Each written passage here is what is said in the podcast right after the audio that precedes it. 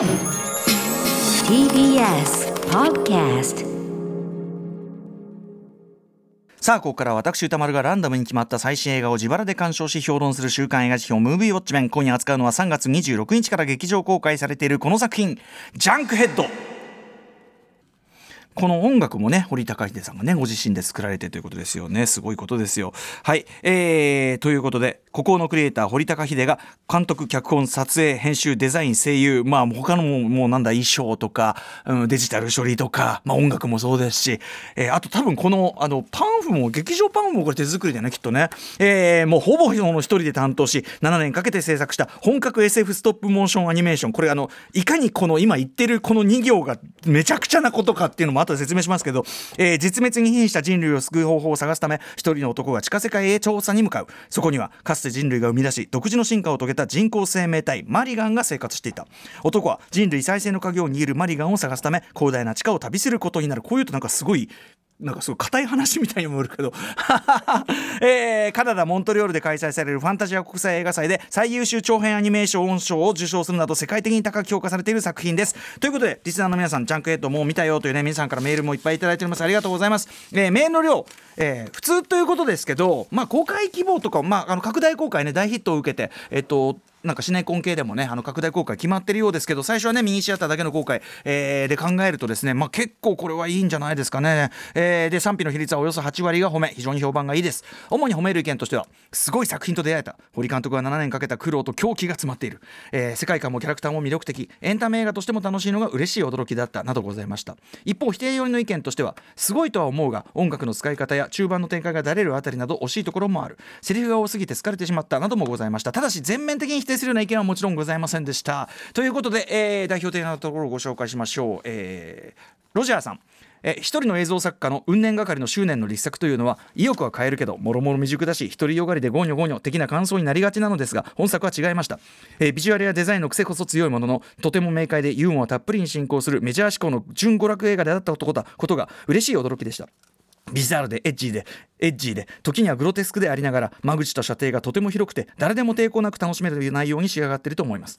えー、小規模な環境で一人で作って偉いねそれにしてはよくできてるねという下駄は本作には必要はありません。隅々まで作り込まれさらに奥行きとスケールを十分に感じさせるリッチな世界観とすでに神話のような風格のある物語に身を任せているだけで115分があっという間の世界中どこに出しても恥ずかしくない堂々のエンターテインメントです、えー、堀監督は本作を絶賛したギレルモ・デルトルやなんならティンバートンぐらいに世界射程で大活躍できるスケールの大型新人とか、えー、確信していますという、えー、あとね、まあのいろんな褒めのメールあってですね例えば逆さクラゲの飼育員さん非常に長いメール書いていただいて抜粋ですけど、えー、この映画を一言で感想にすると令和版ヤンシュバンクマイケル悪ふざけバージョン、えー、国も作風も違いますが根底に流れる肉ぐちょぐちょイズムは、えー、ヤンシュバンクマイケルを放出させます。ヤンシュバンクマイケルはあのチェコチェコのね、えー、と有名なストップモーションアニメ作家ですね。あとはその、えー、非常に愛すべきキャラクターたちが良かったとかねいろいろ書いていただいてありがとうございます、えー、一方ちょっと否定的なご意見もね代表のところご紹介紹介しましょう、えー、ラジオネーム空港さん。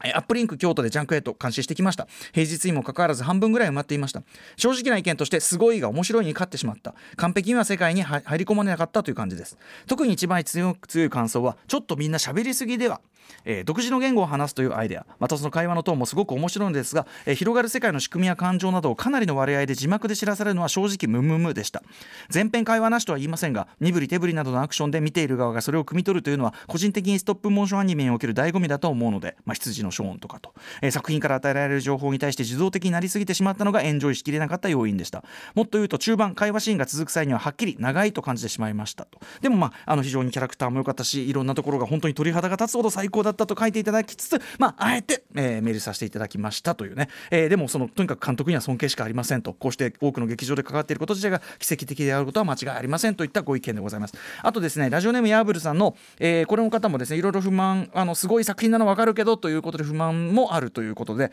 例えば音楽の使い方がちょっと一昔前の、えー、サイバーパンク的でちょっと話しらんでしまう、えー、制作年2017年とのことでその辺りを加味してももう少し今っぽい変化をつけてもよかったのではと思ってしまいましたというようなご意見、えー、あったということを一応言っておきたいと思います。はいということでえー、皆さんメールありがとうございました。ジャンクヘッド私もですね。まああの3月20ねえっ、ー、と4日にやったこの番組でやったえ、ー、とストップモーションアニメーションの逆襲特集、えー、のに備えてまずはそのね拝見いたします。そ,、まあ、そもそもその2年前やはりそのストップモーションアニメーション特集やった時の、えー、今回の長編の元になった30分の短編ジャンクヘッド1というのもこちらも見ていたわけですが、えー、でですねまあ劇場でも当然来ました。アップリンク渋谷に見に行ってちなみにこの作品2017年には完成してねちょっとしばらく公開まで時間かかってしまった作品ですけどもようやくの今回の劇場公開タイミングアップリンク渋谷で僕、えー、見てきたんですけどやはりね若い人たち中心にめちゃくちゃお客が入っててですね皆さんちゃんとこれは見とかないとというものに対してきちんとねそれを嗅ぎ分けてキャッチしてらっしゃるんだなってとてもこれ嬉しくなりました。はい。えー、でねあのそのそのパンフもすごい売れてる。これおそらくこのパンフ自体もおそらく、えー、実製作的なんでしょうね。これ1500円、えー、非常に解説が詰まったパンフもめちゃめちゃちゃ売れてるということでそれも当然だなと思いますね、えー、ちなみにこのアップリンク渋谷には、えーと、劇中で使われた本物の人形たちパペットたちがずらりと展示してあってこれ多分シネマラソとかあれかなアップリンク吉祥寺もそうなのかな。とにかく貴重な実物が直接見られる機会でもあるということでこれ皆さん、えー、ぜひぜひ劇場でウォッチしてください、ね。えー、もう今日はこれで終わらせていいんじゃないかっていうぐらい僕が死のうの言うよりですねとにかくちょっと見とけ今っていう。え後々リアルタイムで映画館で見たことを、まあ、何年も自慢できる代物なのでいいからこれ言っとけっていうことなんですよね、えー、歴史的にも世界的に見てもちょっとこれは非常に稀なというか類例がないタイプの一作ですね。とんでもなくやばいのが来たというね私言い方させていただいておりますがえー、とにかくこの堀高秀さんという方のクリエイター魂ほとんど狂気をこれ狂気という言葉を使ってる人がいてその狂気っていうのはその、えー、狂気を感じさせるまでのクリエイターとしての根性ですね。もう本当にただごとじゃないわけですね、えーまあ、パンフのねその、えーと、に書かれているこのプロフィールによれば、えー、高校卒業後バイトを転々としながら芸術家を目指し29歳の頃アートワーク専門の仕事で独立。商業施設に壁画やエイジングエイジングっていうのはだから経年変化的な、ね、あの塗装とかですかね。エイジング、えー、造形物と、えー、施工多数というようなことが書かれている、まあ、だからあのご自身のアート的なセンスとか技術とかっていうのを生かしながらの手に職というかお仕事ではあったんだろうなというのは伝わってきますけども、えー、なおかついろんな創作活動とかもまあいろいろされてはきたということが書いてあるんだけども、えー、まあそれがまあ一つこうなんていうかなあのドンというこう形は成していなかったというような、えー、少なくとも映像作家だったわけではないわけです。映像作品は作ってないし、えー、ましてストップモーションアニメーション作家だったわけじゃないわけですね、えー、で映画はお好きだったということですけども、えーと、自分で作るという発想はなかった、えー、それが変わったのはそういう堀さんが変わったのは、えー、映画って一人でも作れるんだってことを気づかされたとある一作。皆さんご存知新海誠監督2002年のまあ鮮烈な作品でしたね。星の声。どぎも抜かれました。これ一人で作っちゃったの？って、えー、それでやっぱり一年発起してこの堀さんも2009年から、えー、その内装業のお仕事をしながら、えー、さっき言ったその短編のジャンクヘッド1の制作を開始したと、えー、そのストップモーションアニメというこれを選んだのもその手法が前からファンだったというわけじゃない。なくて、えー、堀さんの頭の中にあるその壮大なスケールの、まあ、実写 SF 的なイメージをそのしょぼくない絵としてしょぼくない実写映像として現実に成立させる手段としてのそのストップモーションアニメ。あとはまああの元から操り人形制作などはされていたということなので、まあ、ある種逆算的に例えばそのえっ、ー、とキャラクターたちのこう目があんまりないわけですね目がないキャラクターたちそのレンズだったりしてるわけですけどというのもそのリアリティ表現の上でこう目をあの作らない目がないキャラクターであるというのもこれはもう堀さんのはっきりした計算の、えー、上だったりするということなんですねリアリティ表現的に。えー、ということで逆算的にまあ今のこの方法論が選ば選ばれたということらしいんですね。非常にクレバーではある。なんだけど同時にそういうこうストップモーションアニメーションしかも長編映画を実際に作るノウハウ人脈誰か教えてくれる人とか全くいない状態からのスタートでもあるわけです、えー、そういう意味では例えばそのプープーモルカーの美里智樹監督はやっぱね芸大行って、えー、伊藤祐一さんの教えをね受けてというルートと、まあ、かなり対照的というか本当にあのストリートのそ立ちのっていう感じで,、はい。えー、で堀さんはですねとにかく恐ろしいことにですねそのノウハウない中人脈何もない中で全てを独学で例えばそのストップモーション、えー、アニメーション用のですねまずそのパペット人形を作るわけですけどそのパペット一つとってもその骨組みアーマチュアというその金属の骨格とかそのそれをですねまあその外外外側のあれを作るのは石膏で型取りしてっていうそのフォームラテックスでこう成形していくわけですけどそのフォームラテックスのそのまあまず作り方とかフォームラテックスのその調合の塩梅とかまで自分で調べて試行錯誤してやる。あるいはそのパペットアニメーションこう作っていく動きの作りにあたってですね、えっと、アナログなモーションキャプチャーというかね。実際にそのライトをこの体の各所につけて自分で実際に動いた映像を撮ってそれに重ねて動きをつけたりとかそういうこともご自分でやってたりとかあるいは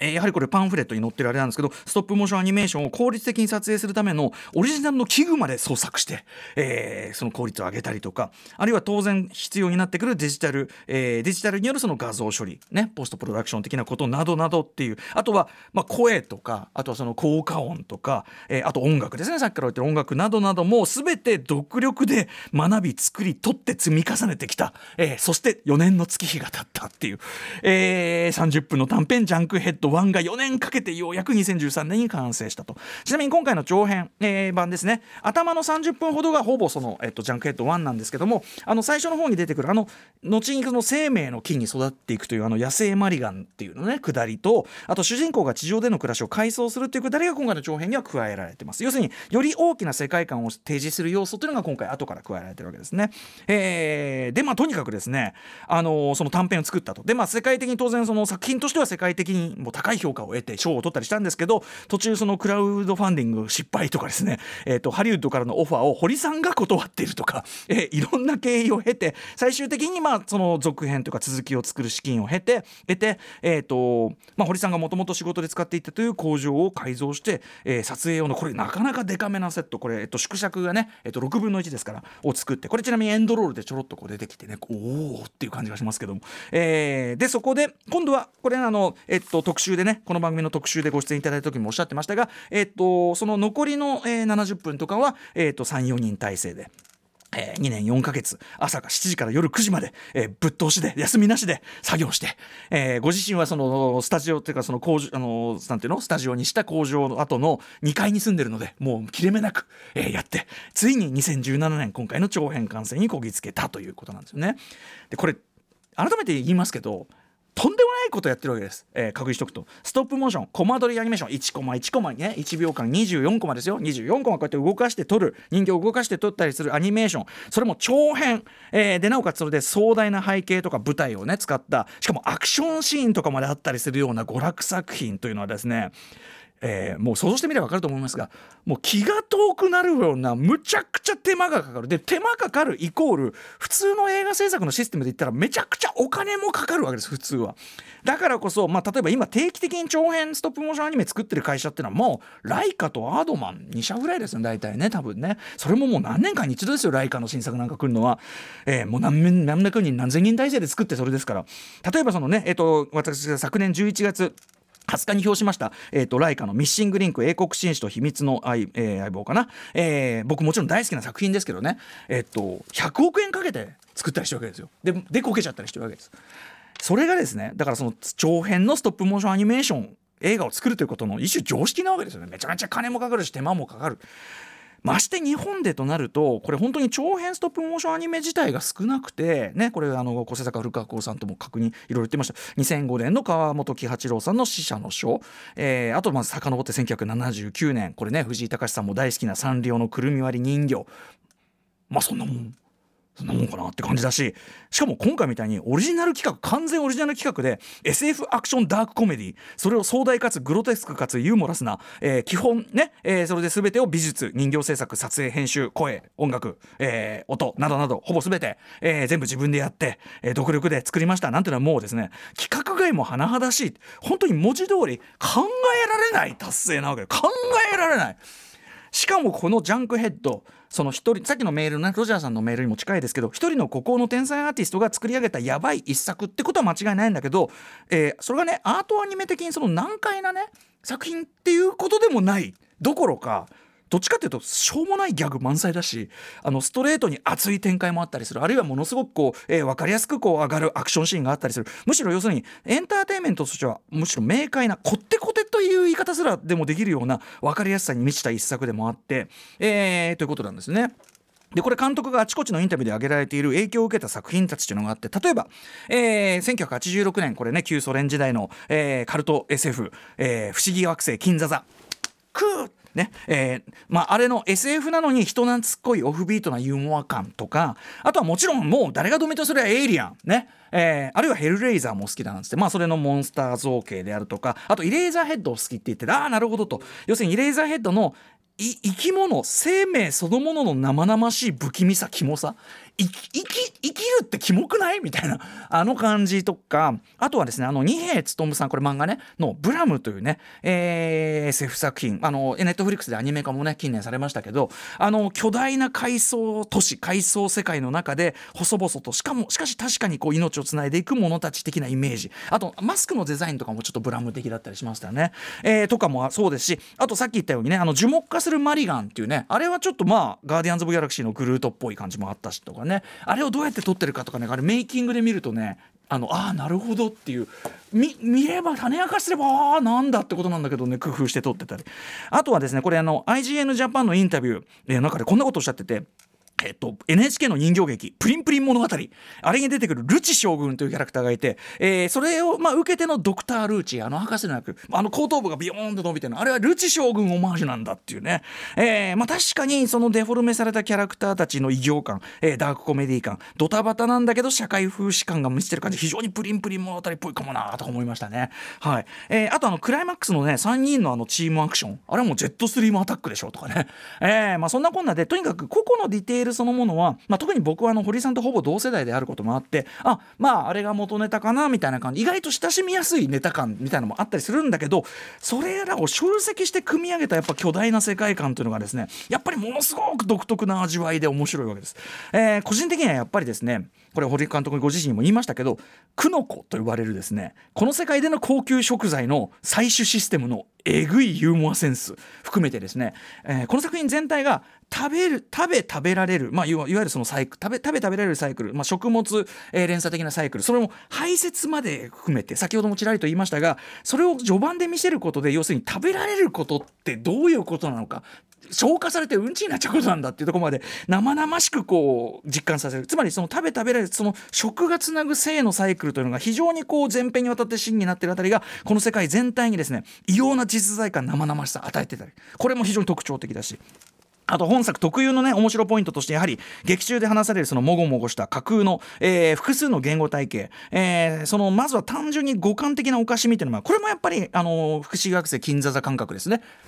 く。ね、えー、感じがあったりする。特に日本語的な響きと微妙に重なるところが醸す何ともしょうもないおかしみ。これが非常に印象的で。ね。あの食べ物を食うあの目がバツ印のあの2人の子供最初は週らしくねチクチクチクチクチクチクとか言ってたのがあお恵みがないと知るやいないやのあの感じであるとかでもこの場面は実はちょっとちょっと切ちょっと怖悲しいあの、余韻があるシーンだったりしますけどねあとあの、えっと、バルブ村と言われるね、えー、そのバルブをこうやってるその巨大空間があるんだけどそこの職長と言われるね、えー、まあその上司と部下のね、ね、職、ね、職長っていう言ってるところの、なんか、ポップンチョみたいな、あの、股間の繰り返しのおかしさとか、あと、まあ、さっき言ったその、クノコ、えー、鳥のお使いの結果ですね、カピカピやないかみたいなこと言われてるカピカピほらみたいな、カピカピってもう言ってんじゃんみたいな。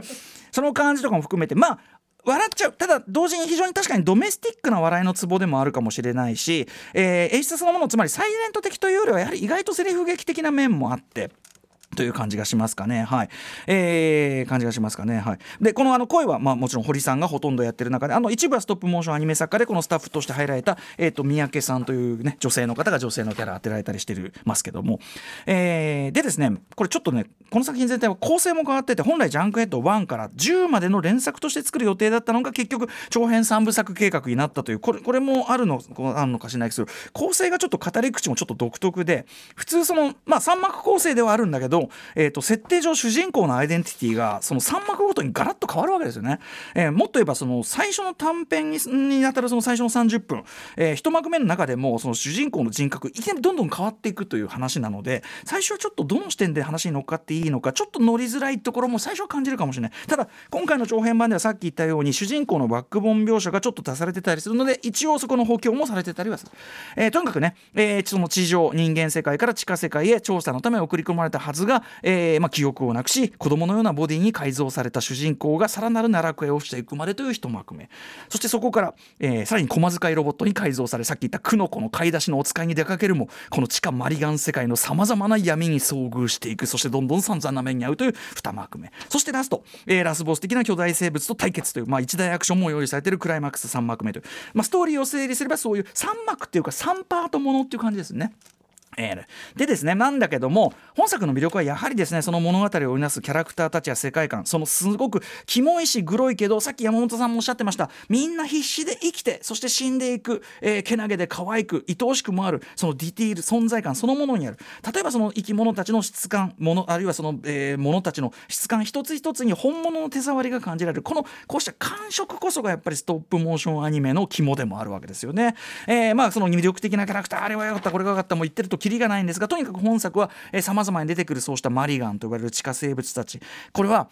どんな辺境の底辺の場所にもそれでも確かに根付いて、え今日を生き抜こうとするその人々者たち生命たちとのその出会いと別れっていう、えー、だからこれがこれこそがその人類救済のための鍵探しというその大きなストーリーの柱以上にいろんな人々との出会いっていうそこの味わいこれがメインテーマの作品と言っていいかもしれない。そしてそれはやっぱり非常に不思議惑星金座座的な味わいですよね。はい。えー、ただ最も本作はですねさっき言ったように実は3部作の1作目。2作目は1000年前に話が遡って物語の発端的なことをやるのか。そして3作目は今回の続き。そして2とも接続するというそういう計画らしくって。なので今回はあえてまだまだ小さな話にとどめている段階かもしれないという当然現実の制作条件制約もあったことでしょうから。つまり2作目以降我々が見るためにはこの1作目がきっちり大ヒットしてもらわないと困るということなんですね。あの確かに音楽とかもっと作りを洗練する余地はある作品だと僕も思います。ただですねこれ外注例えば音楽外注とかしてですよ。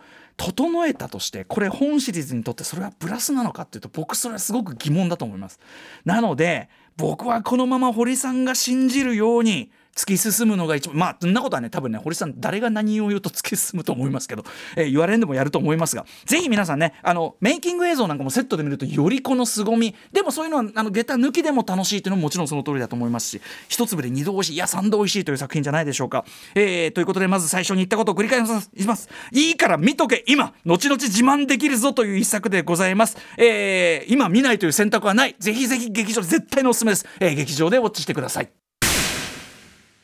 さあということで来週4月9日にウォッチする映画候補作品7作品を発表します、はい、まず最初の候補はこちら。ホムンクルズ。これ山本秀夫さんの漫画の映画化か、えー、続いてはこちら。ノマドランド、えー、そして3つ目はこちら。騙し絵の牙。こちら、えーと、吉田大八監督火曜日にご出演いただいた際に、えーと、もし外れたら、えーと、1万円でもう一回ガチャ回せということでなんと1万円を置いてきました。ということで、えー、が騙し絵外れたら1万円強制的に使います、えー、4つ目はこちら。モンスターハンター。5つ目はこちら。あがない地下鉄サリン事件と私、えー、6つ目はこちらミナリ。そして最後の候補はリスナーカプセルです。えー、1500万円のハムエッグさん。私が宇多丸さんに評してというか語ってほしいのはまともじゃないのは君も一緒です。ありがちな設定ながらも台本の力と役者陣の演技力でとても不思議な魅力のある作品です。これ複数の方からまたまた熱い推薦メールいただきました。ということで Let's ガチャタイム騙し絵ね。もし外れたら久々に M 資金がね増えるわけですね。まあ M 資金も無駄にはしませんからね。さあということでいってみましょう。本当に。何が出るんですか？みなりが出てしまいました。じゃああのすいません。あの八代さん1万円使わせていただきます。でも次 騙して騙して出るとは限りませんよ。確かに。もう一回回します。久々に1万円でコンコロ何でしょうか？嘘でしょ？騙しの牙で。嘘。使った貝が出た。あいや宮本吉田さんじゃ当たりました。やります。はい。騙しの牙マジで？これ外れてよゲラゲラみたいなこと。嘘っぽくなっちゃってんじゃん。本当だかんねみんな。マジで。マジだかんね。ガチだかんね本当に。あのいろんなゲストですが本当に回してんだとか驚くたび俺激怒してっからいろんな映画入ってますもん。横で見てもね。別に騙しうん出ましでいいです面白いよ本当に。はいということでえこの映画来週やります。えじゃムービーウォッチメンでしたこの後は DJ シーザーさんによるスーパー戦隊ミックスえ After 66 junction.